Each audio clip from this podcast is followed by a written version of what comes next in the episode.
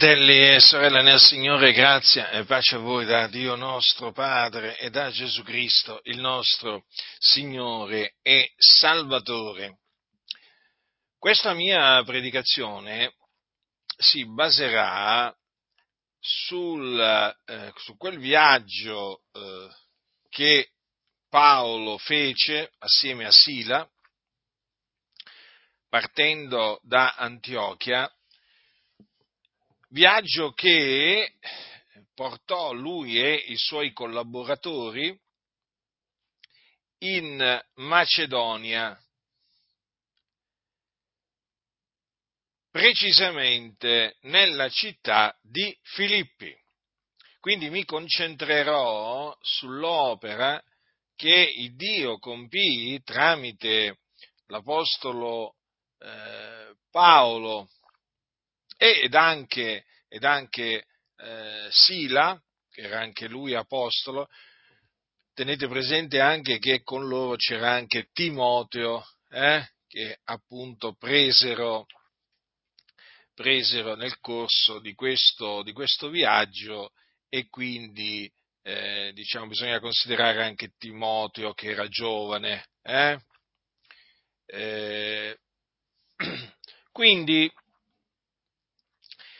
leggiamo eh, in, eh, negli Atti degli Apostoli questo, che Paolo, dopo che sapete ci fu la disputa che ebbe con Barnaba, a motivo di Marco, dopo quella disputa, praticamente sì, a motivo di quella disputa si separarono e eh, Barnaba prese, prese con sé Marco e navigò verso Cipro. Invece Paolo, sceltosi Sila, partì raccomandato dai fratelli alla grazia del Signore.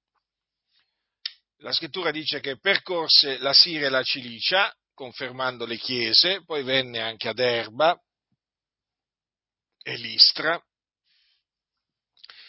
E eh, qui a Listra c'era un certo discepolo di nome Timoteo, che era figliolo di una donna giudea credente ma di padre greco e di questo, di questo giovane parlavano bene i fratelli che erano in Listra e di Niconio, la scrittura dice che rendevano buona testimonianza di lui, e Paolo volle che eh, Timoteo partisse con lui, lo prese allora e lo circoncise. Lo circoncise eh, a cagione dei giudei, la scrittura dice che erano in quei luoghi perché tutti sapevano che il padre di lui era greco, quindi quella circoncisione che Timoteo ricevette, la ricevette eh, appunto per una eh, ragione ben precisa. Paolo non voleva essere d'intoppo ai giudei di, quel, di quei luoghi perché tutti sapevano che il padre di, eh, di Timoteo era greco. Poi dice che mh, passando per le città trasmisero loro perché le osservassero le decisioni prese dagli apostoli e dagli anziani che erano a Gerusalemme. Sto leggendo dal capitolo 16 degli Atti degli Apostoli. Le chiese dunque erano confermate nella fede e crescevano in numero di giorno in giorno. Vi ricordo che le decisioni prese dagli apostoli e dagli anziani che erano a Gerusalemme, di cui appunto qua si parla, eh, diciamo, quali erano? Eh, furono queste, che eh, i gentili in Cristo Gesù dovevano astenersi dalle cose sacrificate agli idoli, dal sangue, dalle cose soffocate e dalla fornicazione. Dunque, come potete vedere, eh, gli apostoli trasmettevano per le città dove il Signore li eh, portava eh, trasmettevano appunto queste decisioni. Quindi decisioni che ancora oggi vanno trasmesse alle, alle chiese. Allora, poi c'è scritto che attraversarono la Frigia, il paese della Galazia, avendo lo Spirito Santo vietato loro d'annunziare la parola in Asia e giunti sui confini della Misia tentarono di andare in Bitinia, ma lo Spirito di Gesù non lo permise loro e passata la Misia discesero in Troas.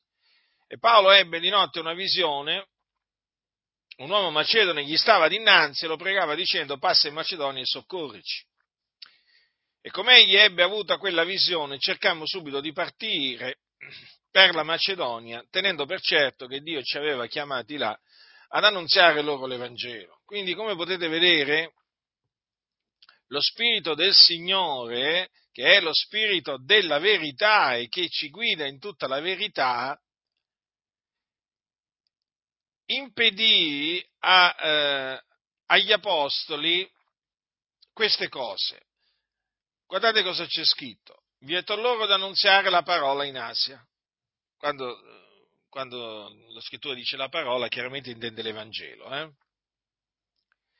Poi c'è scritto che lo Spirito di Gesù, che è sempre lo Spirito del Signore, non lo permise loro di andare, che cosa non permise loro? Di andare in Bitinia, naturalmente a predicare la parola. Quindi notate, ci furono due divieti imposti, imposti loro dal, dallo, Spirito, dallo Spirito Santo. Ora, non sappiamo naturalmente in che maniera lo Spirito Santo vietò loro di annunziare la parola in Asia o eh, non gli permise di andare in Bitinia, ma una cosa, una cosa è certa, sappiamo appunto che lo Spirito del Signore eh, gli impedì eh, di annunziare la parola in Asia e di andare in, in Bitinia. Sapete, lo Spirito del Signore usa usa svariate maniere per compiere, compiere, ciò. Non ci viene detto, per cui non possiamo, non possiamo dire in che maniera ciò avvenne, ma sappiamo che avvenne e questo è sufficiente. Ora a Troas Paolo ebbe di notte una visione. Eh, in questa visione gli apparve un uomo macedone, quindi riconobbe in quell'uomo che gli apparve nella visione un uomo macedone che gli stava davanti e lo pregava dicendo passa in Macedonia a soccorci. Passa in Macedonia a soccorci e soccorrici. Quindi quell'uomo macedone, diciamo, che eh, espresse un, una sorta di grido d'aiuto, un'invocazione d'aiuto.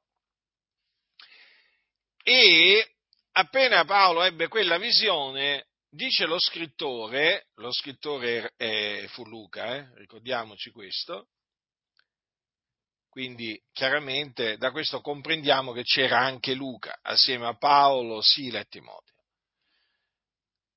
Dice, cercammo subito di partire per la Macedonia tenendo per certo che Dio ci aveva chiamati là ad annunziare loro l'Evangelo. Quindi, vedete,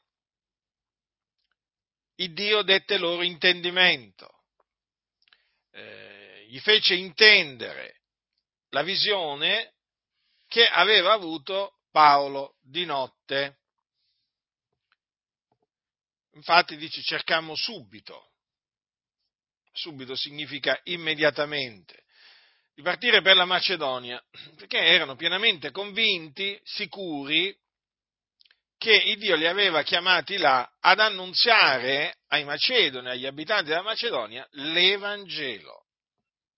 Quindi ecco quel grido d'aiuto, passa in Macedonia e soccorrici, lo intesero appunto in questa maniera, che dovevano andare immediatamente in Macedonia ad annunziare l'Evangelo ai Macedoni e così avvenne.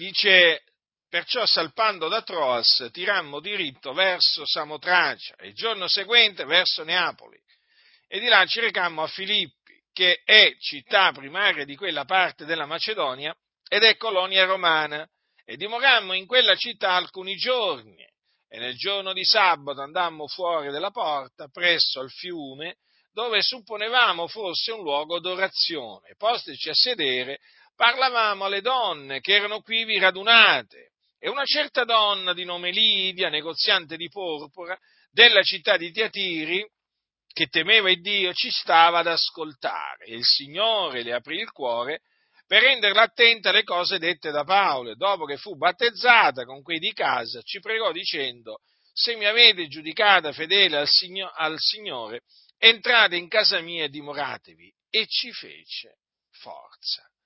Dunque, come potete vedere, Dio aprì, eh, diciamo, una porta per la parola a questi suoi servitori, perché costoro erano servitori dell'Iddio Altissimo, dell'Iddio Onnipotente, del Creatore di tutte le cose, aprì loro una porta per la parola a Filippi, nella città di Filippi, che era appunto una città, come la scrittura dice, che città primaria di quella parte della Macedonia, quindi era una città importante, era una colonia romana. Notate anche che c'è scritto dimorammo in quella città alcuni giorni, eh? no, quindi non molti giorni, alcuni giorni. Allora nel giorno di sabato andarono fuori dalla porta della città presso al fiume, dove appunto c'era un luogo d'orazione, dice dove supponevamo fosse un luogo d'orazione. Si posero a sedere e parlavano alle donne che erano qui radunate. Quindi l'evangelizzazione avvenne da, mentre erano seduti, da seduti. Si può evangelizzare anche mentre si è seduti, eh? No, perché forse alcuni pensano che quando si deve evangelizzare si deve evangelizzare a forza di cose in piedi, no, si può anche evangelizzare da seduti. Allora ascoltate, dice postoci a sedere, parlavamo alle donne che erano qui radunate, quindi erano in più persone a parlare. Eh? Naturalmente parlavano delle cose relative al regno di Dio, a delle donne, a delle donne. Ed ecco che cosa dice la scrittura ancora. E una certa donna di nome Lidia, negoziante di porpora della città di Tiatiri, che temeva il Dio, ci stava ad ascoltare. Insomma, tra queste donne a cui questi servitori di Dio parlavano, ce n'era una di nome Lidia, negoziante di porpora della città di Tiatiri, quindi di un'altra città, eh? di un'altra città che peraltro non si, trova, non si trova in, in, Macedonia, si trova in un altro. Eh, Tiatire praticamente è una città del, del, dell'Asia. Vi ricordate infatti nel, nel, libro dell'Apocalisse si parla della lettera all'angelo, all'angelo della chiesa di Tiatiri, ma appunto Tiatiri dove si trovava? Eh? Era tra quelle sette chiese, eh? sette chiese del, dell'Asia, eh? di, quella, di, quella, zona, praticamente nell'attuale Turchia, è una, è una zona dell'attuale eh, Turchia. Eh? Ricordate quello che gli fu detto a Giovanni, quello che tu vedi scrivere in un libro, e mandano le sette chiese a Efeso, a Smirne, a Pergamo, a Tiatiri, a Sardi, a Filadelfia e a Laodicea. Quindi questo naturalmente lo dobbiamo fare presente e appunto quindi era una, delle, diciamo, era una città dell'Asia, infatti dice all'inizio Giovanni alle sette chiese che sono nell'Asia, eh? l'Asia appunto era una provincia in quella zona eh, diciamo dove, dove, c'è l'attuale Turchia. Allora, dunque, là si trovava eh, questa donna, Lidia, che temeva il Dio, quindi era una donna timorata di Dio, che ascoltava che cosa, che cosa avvenne?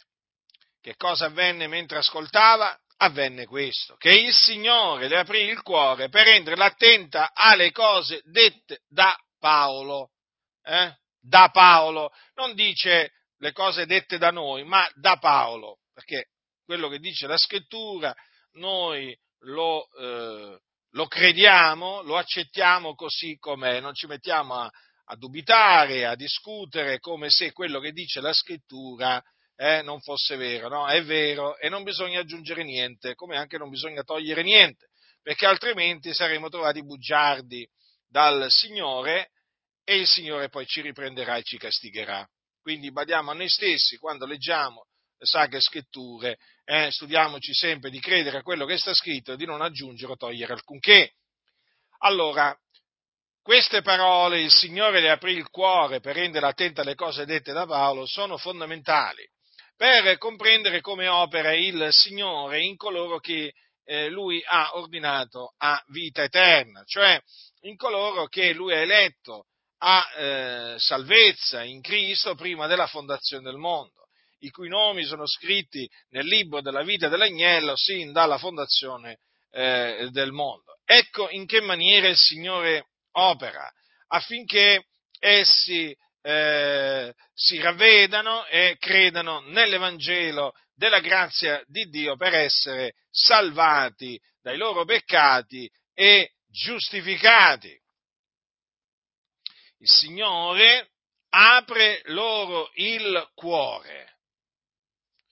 Quindi non sono coloro, non sono quelli che ascoltano l'Evangelo ad aprire il loro cuore al Signore, come sentiamo continuamente, eh? dai, dire dai pulpiti, apri il tuo cuore al Signore, apri il tuo cuore al Signore, aprite il vostro cuore al Signore. Nelle evangelizzazioni poi non ne parliamo, è un continuo, è un continuo, vi diciamo, abitanti di, aprite il vostro cuore al Signore non bisogna dargli questo messaggio, il messaggio è che bisogna portare nei paesi, nelle città, nelle piazze, nelle strade, è ravvedetevi e credete nell'Evangelo, naturalmente spiegando che cos'è eh, l'Evangelo. Poi il Signore, il Signore ci penserà Lui ad aprire il cuore a coloro che come Lidia sono ordinati a vita eterna, quindi il Signore le aprì il cuore. Quindi, se se, se c'è scritto che il Signore le aprì il cuore, vuol dire che non fu Lidia ad aprire il cuore al Signore. Mi pare ovvio. Dico questo perché purtroppo ci sono quelli che devono sempre aggiungere, contorcere, manipolare la parola del Signore eh, e arrivano a dire che appunto eh, anche in questa circostanza Lidia, ehm, Lidia aprì il cuore al Signore. Eh, lo so che sembrano delle cose incredibili, però la realtà è questa, purtroppo l'ignoranza e la stoltezza regnano sovrane in molte chiese. Comunque, noi predichiamo la verità che è in Cristo Gesù. Allora il Signore le aprì il cuore. Allora se le, se, eh, le aprì il cuore vuol dire che prima era chiuso, giusto? Tu apri una porta perché appunto la porta, la porta è chiusa e quindi la apri. Allora, il Signore aprì il cuore a questa donna. Per quale ragione? Per renderla attenta alle cose dette da Paolo. Questo significa che, che si può prestare attenzione alla predicazione dell'Evangelo solamente se il Signore apre il cuore. Non c'è niente da fare. È così. E eh, questa donna, questa donna credette, credette nell'Evangelo, perché le cose dette da Paolo mm, non erano altro che l'Evangelo, perché vi ricordo che eh, dice Luca, tenendo per certo che Dio ci aveva chiamati là ad annunziare loro l'Evangelo. Quindi Paolo annunziava, stava annunziando l'Evangelo, la buona novella, che Gesù di Nazareth è il Cristo, che è morto per i nostri peccati, secondo le scritture, che fu seppellito, che risuscitò dai morti il terzo giorno, secondo le scritture, che apparve ai testimoni che erano stati innanzi scelti da Dio. Questo è l'Evangelo che vi ricordo Paolo aveva ricevuto per rivelazione di Gesù Cristo, quindi non l'aveva imparato né ricevuto da alcun uomo, ma l'aveva ricevuto per rivelazione di Gesù Cristo. Vi ricordo che lo trascrisse nella, nell'Epistola ai Santi di Corinto al capitolo quindicesimo. Mm? Eh, dunque, eh, quella, quella, donna eh, fu resa attenta a, da Dio al, all'Evangelo e credette nell'Evangelo e fu battezzata, battezzata in acqua quindi per immersione, perché il battesimo che ha istituito Gesù Cristo è per immersione, quindi totale immersione dentro l'acqua. Non è né per aspersione né per infusione, eh, ricordatevelo sempre questo. E il battesimo va eh, ministrato solamente a coloro che eh, si sono ravveduti ed hanno creduto nell'Evangelo. La scrittura dice, dopo che fu battezzata con quelli di casa, ci pregò dicendo, se mi avete giudicata fedele al Signore, entrate in casa mia e dimoratevi. Dunque questa donna mostrò, diciamo, mostrò amore, eh, affezione verso i servitori dell'Iddio Altissimo, praticando l'ospitalità. Li ospitò a casa, a casa sua. D'altronde ricordatevi che è anche una donna che temeva il Dio. Eh? Dunque, se mi avete giudicata fedele al Signore, entrate in casa mia e dimoratevi. E ci fece forza. Quindi vuol dire che eh, vuol dire questo, che insomma insistette, eh? ci fece forza, non è che, non è, non è che c'è scritto così, eh? tanto per, no, no, ci fece forza vuol dire che insomma insistette, insistette con, con forza affinché quei servitori dell'Iddio Altissimo ehm, entrassero in casa sua e ci dimorassero. E dato che lei disse loro, se mi avete giudicata fedele al Signore, e, loro naturalmente dimorarono lì, vuol dire che praticamente servitori, quei servitori di Dio, qui c'era Paolo, giudicarono Lidia fedele al Signore e dunque dimorarono, dimorarono in, casa, in casa di Lidia. Allora, a questo punto si verifica, eh, diciamo, dopo, dopo, dopo, che diciamo, si, convertì, Lidia, si convertirono Lidia e quelli di casa sua, a questo punto avviene qualche cosa, qualche cosa che eh, naturalmente porterà Paolo e Sila in prigione, ingiustamente in prigione. Sapete, ci sono anche, diciamo, delle ingiustizie nella vita che si ricevono, eh? ne riceviamo tante di ingiustizie, eh? ma ci sono delle ingiustizie che si ricevono da parte delle, delle autorità preposte da Dio, però um, c'è sempre una ragione per cui poi si patiscono delle ingiustizie anche da parte dell'autorità, c'è tutto il piano di Dio è il disegno di Dio che sussiste. Allora, leggiamo. E avvenne che come andavamo al luogo d'orazione, che incontrammo una certa serva che aveva uno spirito indovino, o come dice il greco, uno spirito pitone, e con l'indovinare procacciava molto guadagno ai suoi padroni. Costei, messasi a seguire Paolo e noi, gridava, questi uomini sono servitori dell'Iddio Altissimo e vi annunziano la via della salvezza. Così fece per molti giorni. Ma essendone Paolo annoiato, si voltò e disse allo Spirito, io ti comando nel nome di Gesù Cristo che tu esca da costei. Ed esso uscì in quell'istante.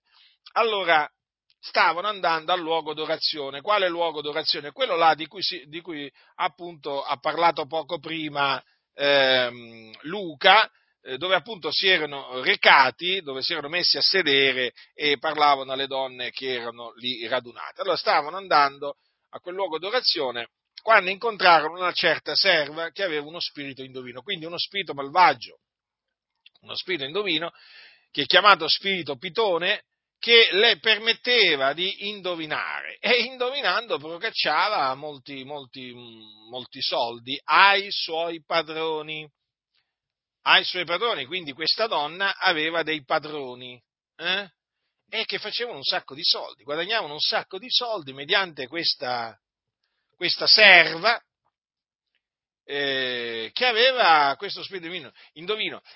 Questo ci ricorda naturalmente che ci sono spiriti eh, di, eh, diciamo, svariato genere, no? ci sono spiriti seduttori, ci sono spiriti, ci sono spiriti indovini, ci sono spiriti eh, come, eh, come, anche diciamo, eh, leggiamo, leggiamo in, un, in, un, ehm, in, un versetto, in un versetto, quando Gesù per esempio cacciò, vi ricordate, quando Gesù cacciò uno spirito da un eh, ragazzetto, e c'è scritto, c'è scritto questo, no? lo leggiamo, dato che siamo in tema appunto, allora volevo farvi, volevo ricordarvi, ricordarvi questo. Eh? Quando Gesù cacciò quello spirito che era in quel fanciullo epilettico, vi ricordate che il papà gli aveva portato?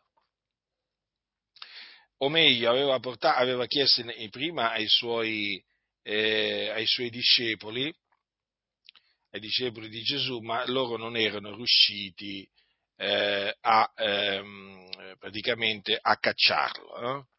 Infatti il papà che aveva portato questo suo fanciullo disse, ho detto ai tuoi discepoli che lo cacciassero, ma non hanno potuto.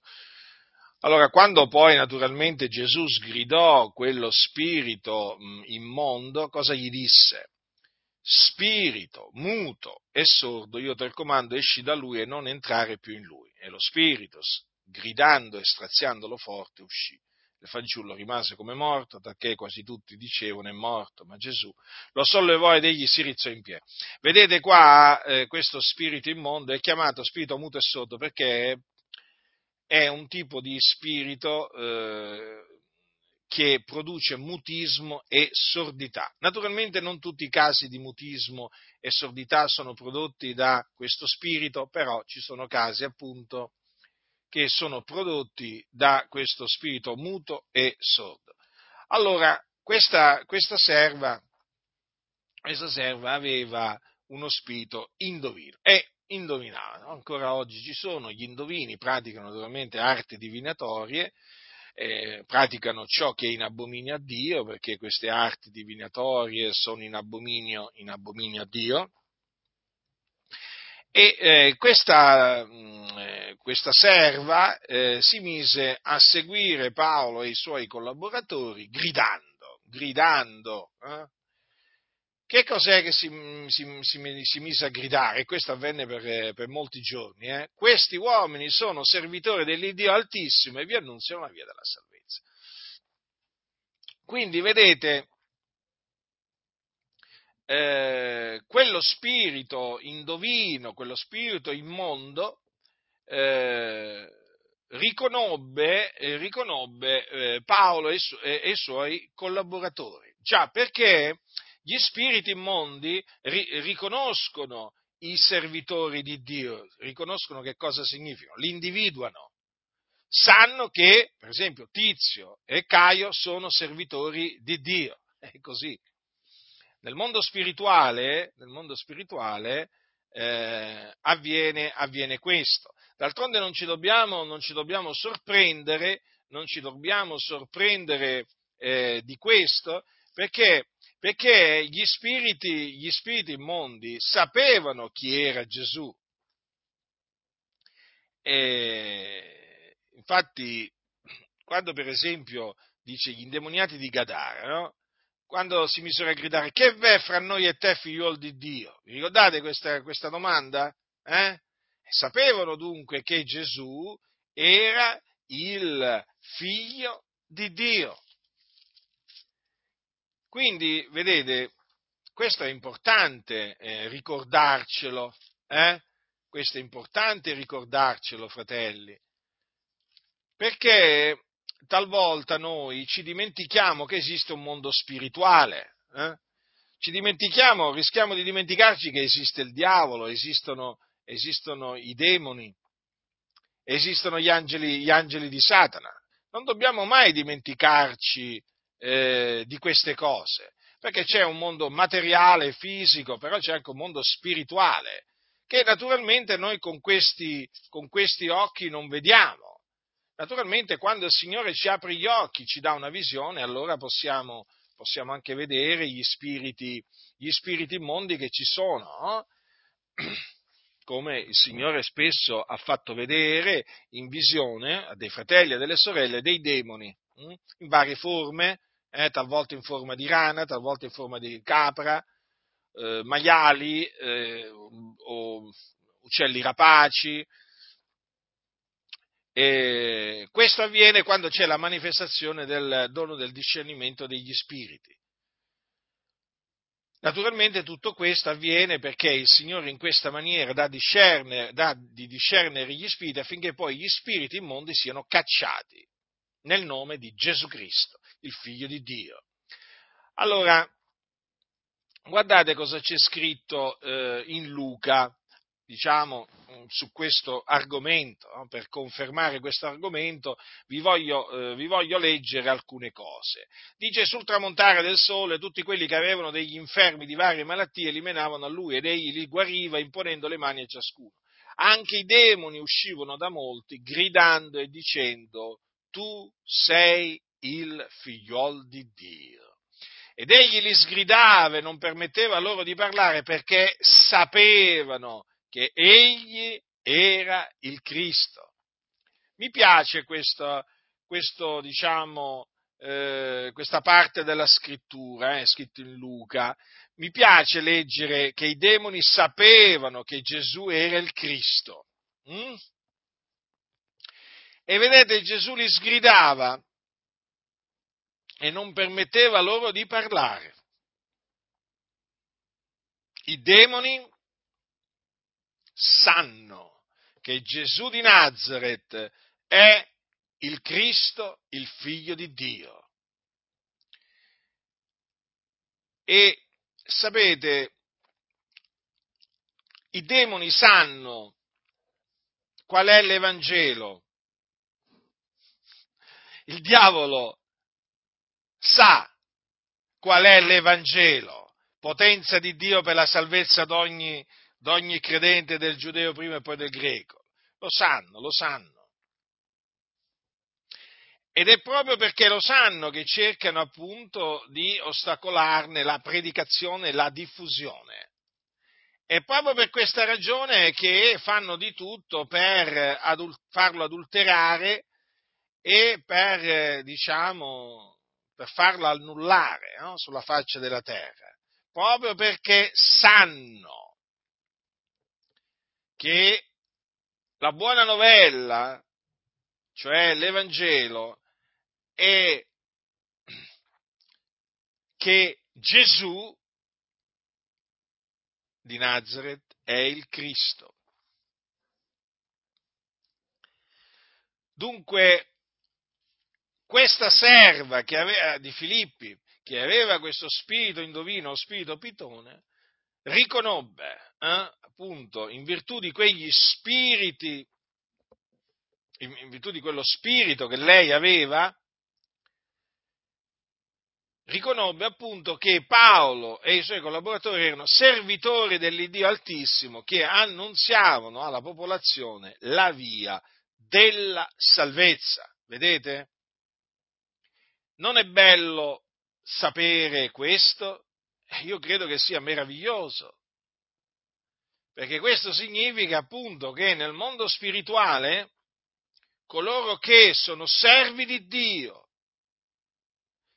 e che annunziano la via della salvezza sono riconosciuti e naturalmente sono, sono odiati, eh, sono avversati, è ovvio questo.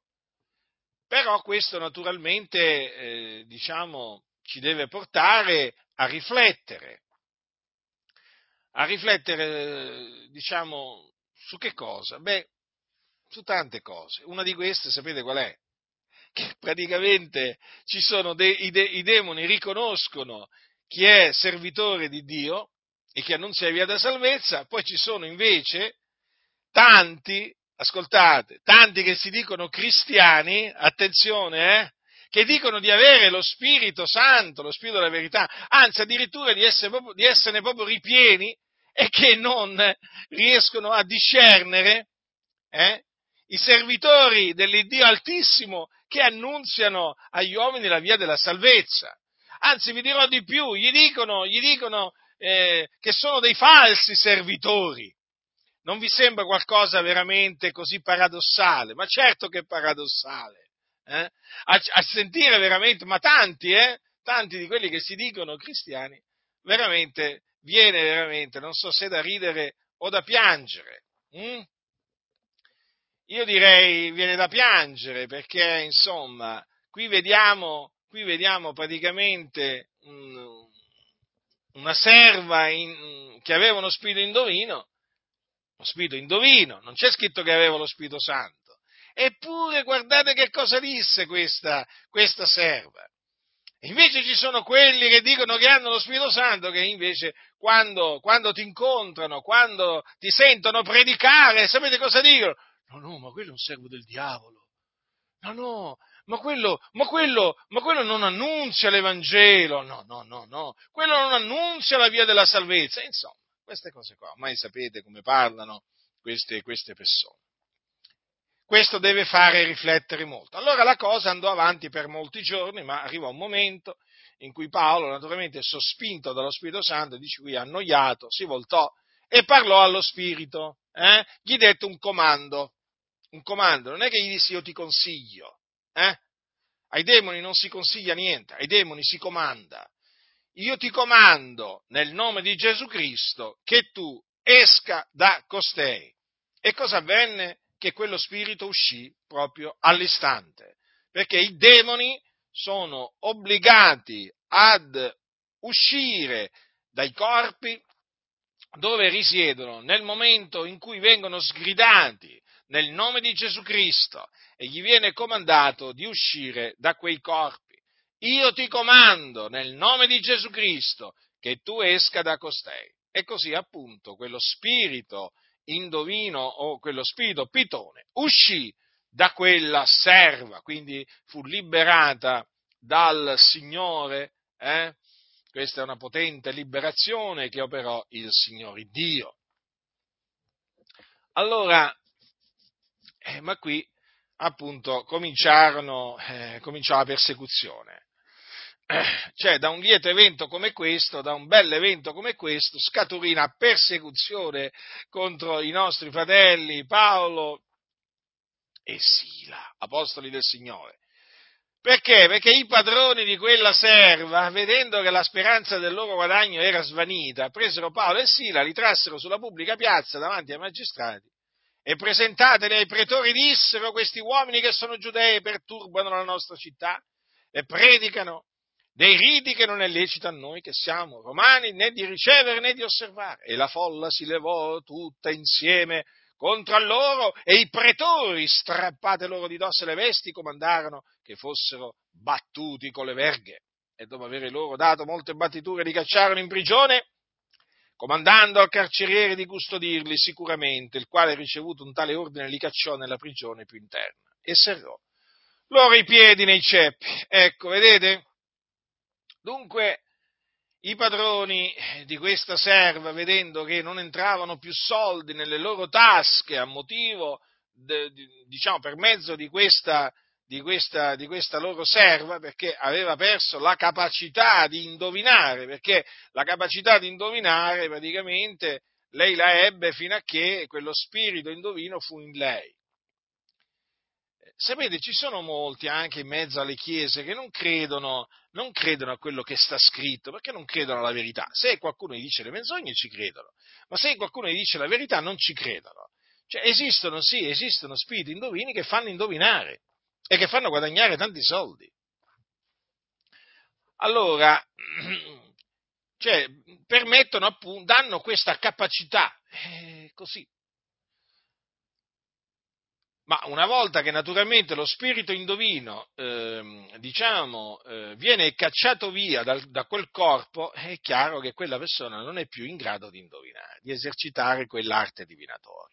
Allora i padroni, insomma, si arrabbiarono, evidentemente, contro Paolo e Sila e li portarono sulla pubblica piazza davanti ai magistrati. Quindi i magistrati noi sappiamo che sono servitori di Dio per il nostro bene, sono delle autorità ordinate da Dio per il nostro bene, eh, certamente non per il nostro male, hm? e che naturalmente sono chiamati a dare una giusta punizione eh, a chi fa il male. Eh? Allora, in questa circostanza che cosa, che cosa avvennero? Che eh, la folla naturalmente si levò tutta insieme contro Paolo e Sila, i pretori, che collaboravano naturalmente con i magistrati, strappate loro di dosso le vesti, comandarono che fossero battuti con le verghe, con le verghe. Eh? Dunque ricevettero molte battiture i nostri fratelli Paolo, Paolo e Sila, e furono cacciati in prigione. Cioè, dopo essere stati battuti con le verghe, quindi ricevettero delle ferite sul loro corpo, furono, diciamo, cacciati in prigione, come dei malfattori. E così. E fu comandato al carceriere di custodirli sicuramente. Allora quel carceriere, eh, ricevuto un tale ordine, li cacciò nella prigione più interna, più interna proprio, e serrò loro i piedi nei ceppi. Pensate un po' voi in che, in che condizione si ritrovarono Paolo e Sila? Eh? Per quale ragione si ritrovarono, diciamo, diciamo di lì a poco? Eh? Eh, perché? Perché que, que, que, i padroni di quella serva avevano visto che la speranza del loro guadagno era svanita. Eh? Eh, ora, si ritrovarono in prigione, ingiustamente naturalmente, poi dopo essere stati anche battuti no, di molte battiture, si ritrovarono in prigione. Però sapete, Paolo e Sila credevano che eh, non cade a terra, non cade a terra un solo, un solo passero senza il volere di Dio. Paolo e Sila sapevano che i passi dell'uomo li guida, li, guida, li guida, il Signore, che non è in potere dell'uomo che cammina a dirigere i suoi passi, Paolo e Sila sapevano che Dio stava eh, guidando i loro passi e li guidò in prigione in questa maniera. Perché c'era bisogno, c'era bisogno di Paolo e Sila in prigione, perché là c'era un uomo, appunto il carceriere, che il Signore aveva eletto a salvezza prima della fondazione del mondo e che doveva essere raggiunto dall'Evangelo, doveva ascoltare l'Evangelo predicato eh, da questi fedeli servitori del Signore per credere assieme a tutta la sua casa. E quindi sulla mezzanotte Paolo e Sila pregando cantavano inni a Dio, pregavano quindi e cantavano, eh? inni a Dio, sulla mezzanotte, eh? sulla mezzanotte. Quindi tarda ora. E i carcerati li ascoltavano. Era in car- tutto questo avvenne in carcere, fratelli. E i carcerati li ascoltavano. Ad un tratto si fece un gran terremoto, talché la prigione fu scossa dalle fondamenta e in quell'istante tutte le porte si apersero e i legami di tutti si sciolsero. Allora noi sappiamo che la terra trema per l'ira di Dio, quindi anche in quella circostanza la terra tremò, anzi dice ci fu un gran terremoto, a motivo dell'ira di Dio. Non è madre natura che fa tremare la terra, eh, come dicono alcuni, non è la natura che ha voluto no, far venire quel terremoto, come dicono altri, che non conoscono il Dio, ma fu Dio a mandare quel gran terremoto, a fare tremare grandemente la terra, meglio il pavimento, tutto quanto, insomma, della prigione. La prigione fu scossa dalle fondamenta. Che gran terremoto! Tant'è che tutte le porte, dice, si apersero, i legami di tutti si sciolsero. Che terremoto potente! Allora il carceriere, destatosi e vedute le porte della prigione aperte, tratta la spada, stava per uccidersi, pensando che i carcerati fossero fuggiti. Ecco dunque che, se vediamo ancora questo carceriere, eh, in azione, questo, ancora una volta in azione, praticamente dice Destà si levò e appena vide le porte della prigione aperte decise di farla finita, di uccidersi. Perché? Perché pensava che i carcerati fossero fuggiti. E invece i carcerati non erano fuggiti.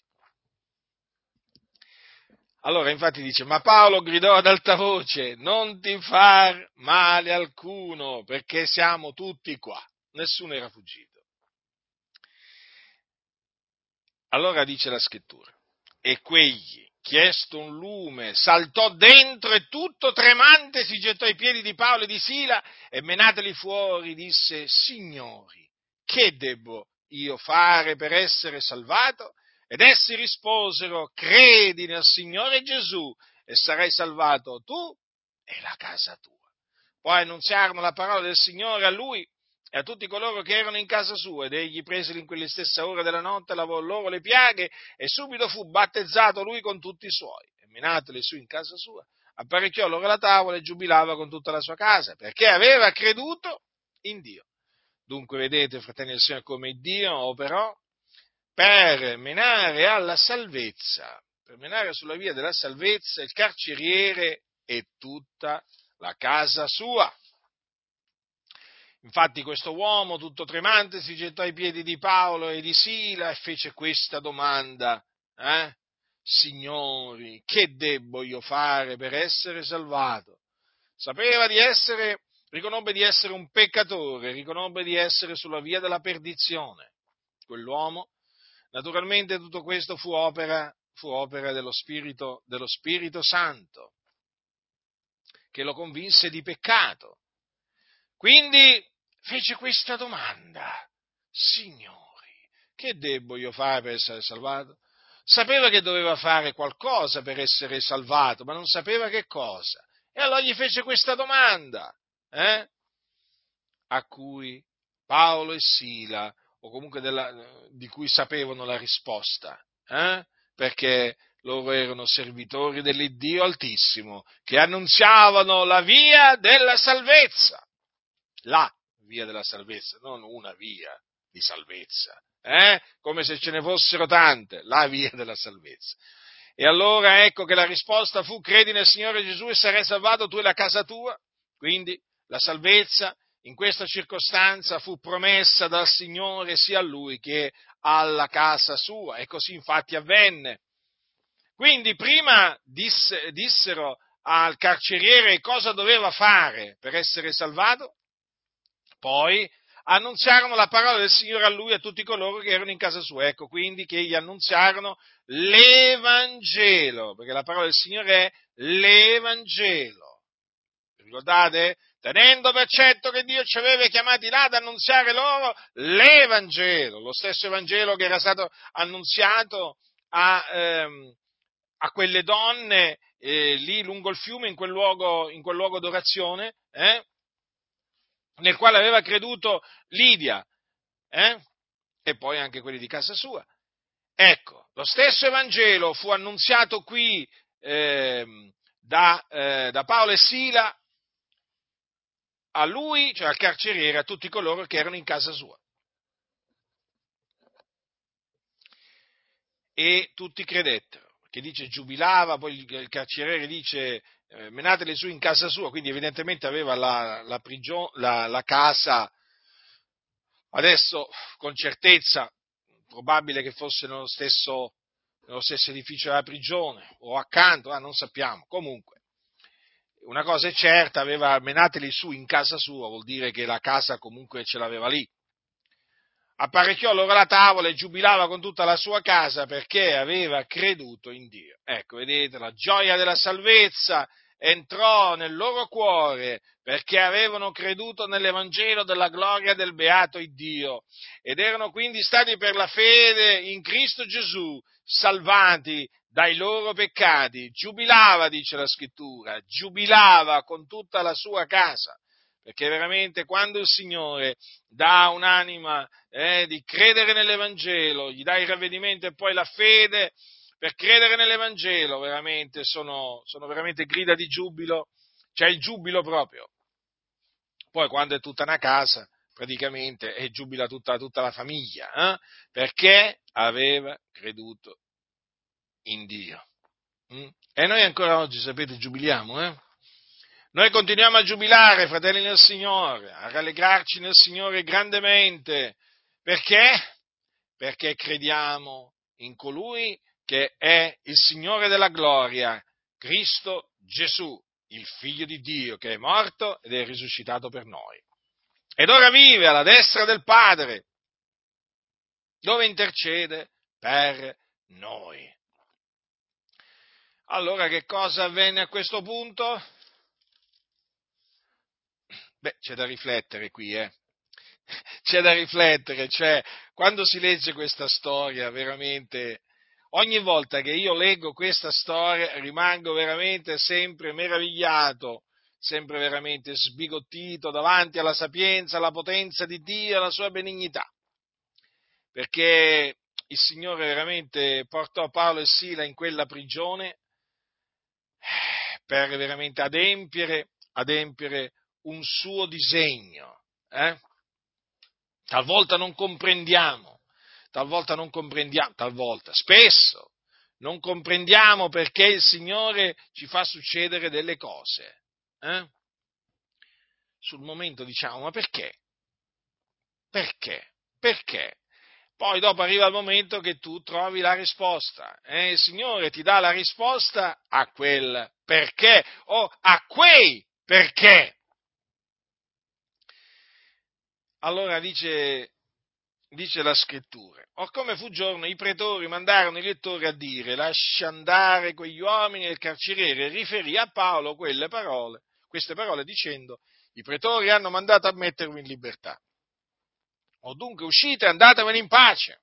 Ma Paolo disse loro, dopo averci pubblicamente battuti senza essere stati condannati, noi che siamo cittadini romani, ci hanno cacciati in prigione e ora ci mandano via celatamente? No, davvero, anzi, vengano essi stessi a menarci fuori. E i lettori riferirono queste parole ai pretori e questi ebbero paura quando intesero che erano romani. E vennero e li pregarono di scusarli. E menateli fuori, chiesero loro d'andarsene dalla città. Allora essi, usciti di prigione, entrarono in casa di Lidia e veduti i fratelli li confortarono e essi partirono. Dunque, da notare che rimasero in prigione praticamente. Avete notato? Non è che se ne andarono via, eh? Perché dice, vedete qua a un certo punto dice, essi usciti di prigione entrarono in casa di Lidia. Quando è che uscirono di prigione? Dopo che ricevettero le, le, le scuse da parte appunto delle autorità, hm? delle autorità, che naturalmente ingiustamente li avevano, diciamo, trattati in quella, in quella maniera. Hm? Paolo sostanzialmente eh, volle le scuse, volle le scuse, scuse che accettò, eh, che ricevette, hm? scuse che ricevette, eh, infatti dice vennero, vennero, hm? dice i lettori riferirono queste parole ai pretori, e questi ebbero paura quando intesero che erano romani e vennero, quindi i pretori andarono da Paolo e Sila e li pregarono di scusarli, quindi chiesero loro scusa per quello che appunto gli avevano fatto. Ricordatevi infatti che erano stati battuti di molte battiture e poi cacciati in prigione, eh? Eh, battuti pubblicamente eh? senza essere stati condannati. Loro che erano cittadini romani, perché avere la cittadinanza romana a quel tempo era, era molto importante la cittadinanza romana dava ai, a quelli che ce l'avevano veramente dei diritti, eh? dei diritti particolari, e quindi ecco perché appunto eh, quei diritti furono violati, violati dai pretori, che infatti per questa ragione c'è scritto ebbero paura quando intesero che erano romani. Ecco perché andarono e li, e li pregarono di scusarli. Ed ecco che quindi allora Paolo e Silio, usciti di prigione, ecco a questo punto, ecco, escono di prigione, vanno a casa di Lidia, vedete? Veduti i fratelli, li confortarono e si partirono. E così ecco come venne, diciamo, come nacque la comunità di Filippi a cui poi eh, l'apostolo, l'apostolo Paolo scrisse una delle sue epistole, no? precisamente l'epistola ai, ai Filippesi. Mm? Una, bella, una bella epistola. E... Sì, perché appunto quando si legge la, l'epistola ai Filippesi, poi bisogna appunto andare poi nel libro degli Atti degli Apostoli per capire come il Signore eh, fece nascere, eh, fece nascere quella, eh, quella comunità. Eh? la fece nascere, quella, quella comunità nacque in virtù proprio di una rivelazione che eh, Paolo ebbe di notte, eh, una visione che Paolo ebbe di notte a Troas, perché appunto eh, Filippi era città primaria di quella parte della Macedonia dove il Signore aveva chiamato questi suoi servitori a predicare l'Evangelo. Vedete, fratelli, quanto sono importanti le visioni che il Dio, il Dio dona. Hm? Il Dio dona eh, le visioni ancora oggi per svariati motivi. Il Signore ancora oggi, mediante una visione, appunto, può rivelare a un suo servitore dove deve andare a predicare l'Evangelo, proprio dicendogli proprio o la regione o la nazione o la città, eh?